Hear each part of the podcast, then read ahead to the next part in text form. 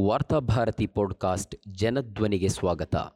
December ಇಪ್ಪತ್ತೆರಡು, ಎರಡು ಸಾವಿರದ ಇಪ್ಪತ್ತೆರಡು ಗುರುವಾರದ ವಾರ್ತಾಭಾರತಿ ಸಂಪಾದಕೀಯ ಹಸಿದು ಕೂತ ಭಾರತ. ಈ ದೇಶದ ನಿಜವಾದ ಸಮಸ್ಯೆಗಳೇನು? ಟಿವಿ ಚಾನೆಲ್ ಮತ್ತು ಮಾಧ್ಯಮಗಳ ಪ್ರಕಾರ ಪಠಾನ್ ಚಿತ್ರದಲ್ಲಿ ದೀಪಿಕಾ ಪಡುಕೋಣೆ ತೊಟ್ಟ ಬಿಕಿನಿಯ ಬಣ್ಣ, ಆಹಾರ ಹಲಾಲ್ ಹೌದೋ ಅಲ್ಲವೋ, ಟಿಪ್ಪು ಸುಲ್ತಾನ್ ಮತಾಂಧನೆ, ಸಾವರ್ಕರ್ ಭಾವಚಿತ್ರ ಇತ್ಯಾದಿಗಳೇ ಸದ್ಯಕ್ಕೆ ಭಾರತ ಇತ್ಯರ್ಥ ಮಾಡಬೇಕಾಗಿರುವ ಮಹತ್ವದ ವಿಷಯಗಳು. ಇವೆಲ್ಲ ಇತ್ಯರ್ಥವಾಯಿತು ಎಂದಾದರೆ ಭಾರತ ಭವಿಷ್ಯದಲ್ಲಿ ವಿಶ್ವಗುರುವಾಗಲಿದೆ. ಭಾರತದೊಳಗಿರುವ ಸಕಲ ಸಮಸ್ಯೆಗಳು ನಿವಾರಣೆಯಾಗಿ ಜನರು ಸುಖ ಸಂತೋಷದಿಂದ ಜೀವಿಸಲಿದ್ದಾರೆ. ಭಾರತದ ನಿಜವಾದ ಸಮಸ್ಯೆಗಳು ಏನು ಎನ್ನುವುದನ್ನು ಗುರುತಿಸುವವರು ಈ ದೇಶದಲ್ಲಿ ಹೊಟ್ಟೆ ತುಂಬಿದ ಜನರೇ ಆಗಿರುವುದರಿಂದ ಅವರು ಇಂತಹ ಭಾವನಾತ್ಮಕ ವಿಷಯಗಳನ್ನು ಮುಂದಿಟ್ಟುಕೊಂಡು ಈ ದೇಶದ ಹಸಿದ ಜನರನ್ನು ದಾರಿ ತಪ್ಪಿಸುತ್ತಾ ಬರುತ್ತಿದ್ದಾರೆ. ಒಂದೆಡೆ ದೇಶ ಹಸಿವಿನಿಂದ ಕಂಗೆಡುತ್ತಿರುವಾಗ ಶೇಕಡ ಎರಡರಷ್ಟು ಜನರ ಭಾವನೆಗಳನ್ನು ಮುಂದಿಟ್ಟು ಗೋಮಾಂಸ ಸೇವನೆಯನ್ನು ಸರ್ಕಾರ ನಿಷೇಧಿಸುತ್ತದೆ. ಭಾರತದಲ್ಲಿ ಅಪೌಷ್ಟಿಕತೆ ಹೆಚ್ಚುವುದಕ್ಕೆ ಈ ಗೋಮಾಂಸದ ವಿರುದ್ಧ ನಡೀತಾ ಇರುವಂತಹ ರಾಜಕೀಯ ಕುತಂತ್ರಗಳು ಬಹುಮುಖ್ಯ ಕಾರಣವಾಗಿದೆ. ಜನರು ಆಹಾರದ ಕೊರತೆಯಿಂದ ನರಳುತ್ತಿರುವಾಗ ಹಲಾಲ್ನ ವಿವಾದಗಳನ್ನು ರಾಜಕಾರಣಿಗಳು ಹುಟ್ಟುಹಾಕುತ್ತಿದ್ದಾರೆ ಇದೇ ಸಂದರ್ಭದಲ್ಲಿ ಜನರ ಮೂಲಭೂತ ಅಗತ್ಯಗಳ ಕುರಿತ ಚರ್ಚೆ ಮೂಲೆ ಗುಂಪಾಗುತ್ತಿದೆ ಭಾರತವು ಜಗತ್ತಿನಲ್ಲೇ ಎರಡನೇ ಅತಿದೊಡ್ಡ ಆಹಾರ ಉತ್ಪಾದಕ ದೇಶವಾಗಿದೆ. ಅದು ಅಲ್ಲದೆ, ಹಾಲು, ದ್ವಿದಳ ಧಾನ್ಯಗಳು, ಅಕ್ಕಿ, ಮೀನು, ತರಕಾರಿಗಳು ಮತ್ತು ಗೋಧಿ ಉತ್ಪಾದನೆಯಲ್ಲಿ ಮೊದಲ ಸ್ಥಾನದಲ್ಲಿದೆ. ಆದರೆ ಇದೇ ಸಂದರ್ಭದಲ್ಲಿ ದೇಶದ ಜನಸಂಖ್ಯೆಯ ದೊಡ್ಡ ಭಾಗ ಅಪೌಷ್ಟಿಕತೆಯಿಂದ ಬಳಲ್ತಾ ಇದೆ. ಕೊರೋನಾ ಸಾಂಕ್ರಾಮಿಕದ ದಾಳಿಯ ಬಳಿಕ ಅಂದರೆ ಎರಡು ಸಾವಿರದ ಹತ್ತೊಂಬತ್ತರಿಂದ ಹಸಿವೆಯ ವಿರುದ್ಧದ ಜನರ ಹೋರಾಟವು ಗಣನೀಯವಾಗಿ ಹೆಚ್ಚಿದೆ ಎಂಬುದಾಗಿ ವಿಶ್ವಸಂಸ್ಥೆಯು ಜಗತ್ತಿನಲ್ಲಿ ಆಹಾರ ಭದ್ರತೆ ಮತ್ತು ಪೌಷ್ಟಿಕತೆಯ ಸ್ಥಿತಿಗತಿ ಎರಡು ಸಾವಿರದ ಇಪ್ಪತ್ತೆರಡು ಎಂಬ ತನ್ನ ವರದಿಯಲ್ಲಿ ಹೇಳಿದೆ. ಎರಡು ಸಾವಿರದ ಇಪ್ಪತ್ತೊಂದರಲ್ಲಿ ಜಗತ್ತಿನ ಜನಸಂಖ್ಯೆಯ ಪೈಕಿ ಎಪ್ಪತ್ತಾರು ಪಾಯಿಂಟ್ ಎಂಟು ಕೋಟಿ ಜನರು ಅಪೌಷ್ಟಿಕತೆಯಿಂದ ಬಳಲ್ತಾ ಇದ್ರು ಎನ್ನುವುದನ್ನು ಸಮೀಕ್ಷೆಯಲ್ಲಿ ಕಂಡುಕೊಳ್ಳಲಾಗಿತ್ತು. ಈ ಪೈಕಿ ಇಪ್ಪತ್ತೆರಡು ಪಾಯಿಂಟ್ ನಾಲ್ಕು ಕೋಟಿ ಮಂದಿ, ಅಂದರೆ ಇಪ್ಪತ್ತ ಒಂಬತ್ತು ಶೇಕಡ ಭಾರತೀಯರು, ಅಂದರೆ ಜಗತ್ತಿನಲ್ಲಿ ಅಪೌಷ್ಟಿಕತೆಯಿಂದ ಬಳಲ್ತಾ ಇರುವಂತಹ ಜನರ ಪೈಕಿ ಕಾಲು ಭಾಗಕ್ಕೂ ಹೆಚ್ಚು ಮಂದಿ ಭಾರತೀಯರು. ಭಾರತದಲ್ಲಿ ಹಸಿವೆ ಮತ್ತು ಅಪೌಷ್ಟಿಕತೆ ಅತ್ಯಂತ ಗಂಭೀರ ಮಟ್ಟಗಳಲ್ಲಿ ಇವೆ ಎನ್ನುವುದರತ್ತ ವರದಿಯು ಬೆಟ್ಟು ಮಾಡುತ್ತಿದೆ. ಭಾರತದ ಅತ್ಯಂತ ಗಂಭೀರ ಸಮಸ್ಯೆಗಳ ಪೈಕಿ ಅಪೌಷ್ಟಿಕತೆಯೂ ಒಂದಾಗಿದೆ. ಆದರೂ ಅದಕ್ಕೆ ಅತ್ಯಂತ ಕನಿಷ್ಠ ಗಮನವನ್ನು ನೀಡಲಾಗಿದೆ.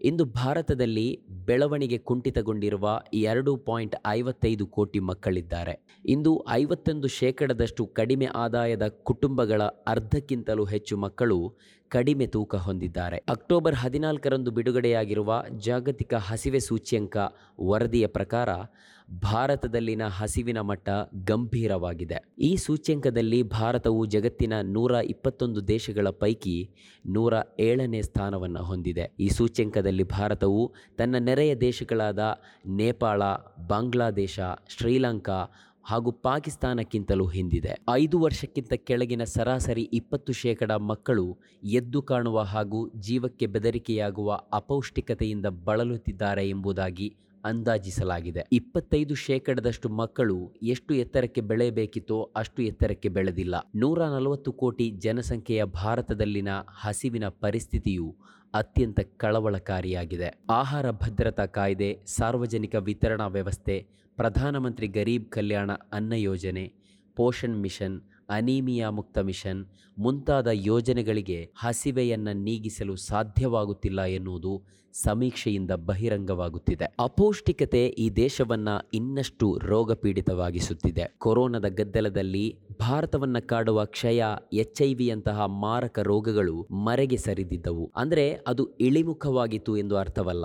ಕೊರೋನಾದ ಹಿಂದಿದ್ದ ಅಂತಾರಾಷ್ಟ್ರೀಯ ಮಟ್ಟದ ಕಾರ್ಪೊರೇಟ್ ಶಕ್ತಿಗಳು ಲಸಿಕೆಯ ಹೆಸರಿನಲ್ಲಿ ಕೋಟ್ಯಂತರ ರೂಪಾಯಿಗಳನ್ನು ತನ್ನದಾಗಿಸಿಕೊಂಡವು. ಕೊರೋನಾದ ಜಾತ್ರೆಯಲ್ಲಿ ಉಂಡವನೇ ಜಾಣ ಎನ್ನುವಂತೆ ಕಾರ್ಪೊರೇಟ್ ಸಂಸ್ಥೆಗಳು ಸರಕಾರದ ಮೇಲೆ ಒತ್ತಡಗಳನ್ನು ಹಾಕಿ ತಮ್ಮ ತಮ್ಮ ಲಸಿಕೆಗಳನ್ನು ಮಾರುಕಟ್ಟೆಗೆ ಇಳಿಸಿದವು. ಕ್ಷಯ, ಎಚ್ ಐ ವಿಯಂತಹ ರೋಗಗಳಿಗೆ ಮೀಸಲಿಟ್ಟ ಹಣವನ್ನು ಕೊರೋನಾ ಲಸಿಕೆಗಳಿಗೆ ವೆಚ್ಚ ಮಾಡಲಾಯಿತು. ಇಂದು ಕ್ಷಯ ಎಚ್ಐವಿ ರೋಗಿಗಳು ಅಗತ್ಯ ಔಷಧಗಳು ಸಿಗದೆ ಬೀದಿಯಲ್ಲಿ ನಿಂತು ಪ್ರತಿಭಟಿಸಬೇಕಾದಂತಹ ಸ್ಥಿತಿ ನಿರ್ಮಾಣವಾಗಿದೆ. ಇದೇ ಸಂದರ್ಭದಲ್ಲಿ ಬ್ಲ್ಯಾಕ್ ಮೇಲ್ ರೂಪದಲ್ಲಿ ಲಸಿಕೆಗಳನ್ನು ಜನಸಾಮಾನ್ಯರ ಮೇಲೆ ಹೇರಿದ ಸರ್ಕಾರ ಅದರ ಅಡ್ಡ ಪರಿಣಾಮಗಳ ಹೊಣೆಯಿಂದ ಜಾರಿಕೊಳ್ಳುತ್ತಿದೆ. ದೇಶವನ್ನು ಕಾಡುತ್ತಿರುವ ಅಪೌಷ್ಟಿಕತೆಯ ಬಗ್ಗೆ ಸರ್ಕಾರ ಎಚ್ಚೆತ್ತುಕೊಳ್ಳದೇ ಇದ್ದರೆ ಮುಂದಿನ ದಿನಗಳಲ್ಲಿ ಈ ಅಪೌಷ್ಟಿಕತೆ ಬೇರೆ ಬೇರೆ ರೋಗಗಳ ರೂಪದಲ್ಲಿ ಜನಸಾಮಾನ್ಯರನ್ನ ಬಲಿ ಹಾಕಲಿದೆ. ಕ್ಷಯರೋಗವನ್ನ ನಿಯಂತ್ರಿಸಲು ಸರ್ಕಾರ ಬಹುದೊಡ್ಡ ಆಂದೋಲನವನ್ನೇ ಮಾಡಿತ್ತು. ಕೋಟ್ಯಂತರ ರೂಪಾಯಿಗಳನ್ನ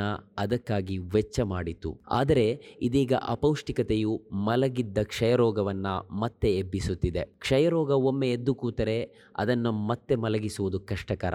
ಆದುದರಿಂದ ಜನರು ಹೆಚ್ಚುತ್ತಿರುವ ಬಡತನ, ನಿರುದ್ಯೋಗ, ಅನಾರೋಗ್ಯಗಳ ಬಗ್ಗೆ ಜಾಗೃತವಾಗಬೇಕಾಗಿದೆ. ಜಾತಿ ಧರ್ಮದ ಹೆಸರಿನಲ್ಲಿ ಬೀದಿ ಕಾಳಗವನ್ನು ನಿಲ್ಲಿಸಿ ದೈನಂದಿನ ಮೂಲಭೂತ ಅಗತ್ಯಗಳಿಗಾಗಿ ಸರ್ಕಾರದ ವಿರುದ್ಧ ಬೀದಿಗಿಳಿಯುವ ವಾತಾವರಣ ಸೃಷ್ಟಿಯಾಗಬೇಕು. ಒಂದೆಡೆ ಆಹಾರವನ್ನು ಕಿತ್ತುಕೊಳ್ಳುತ್ತಿರುವ ಸರ್ಕಾರ ಮಗದೊಂದೆಡೆ ಬಡವರ ಸಬ್ಸಿಡಿಗಳನ್ನು ಒಂದೊಂದಾಗಿ ಕಿತ್ತುಕೊಳ್ಳುತ್ತಿದೆ. ಸರ್ಕಾರಿ ಆಸ್ಪತ್ರೆಗಳು ಹಂತ ಹಂತವಾಗಿ ಖಾಸಗಿಯವರ ಕೈವಶವಾಗುತ್ತಿವೆ. ಸರ್ಕಾರಿ ಶಾಲೆಗಳು ಕೂಡ ಮುಚ್ಚಲ್ಪಡುತ್ತಿವೆ.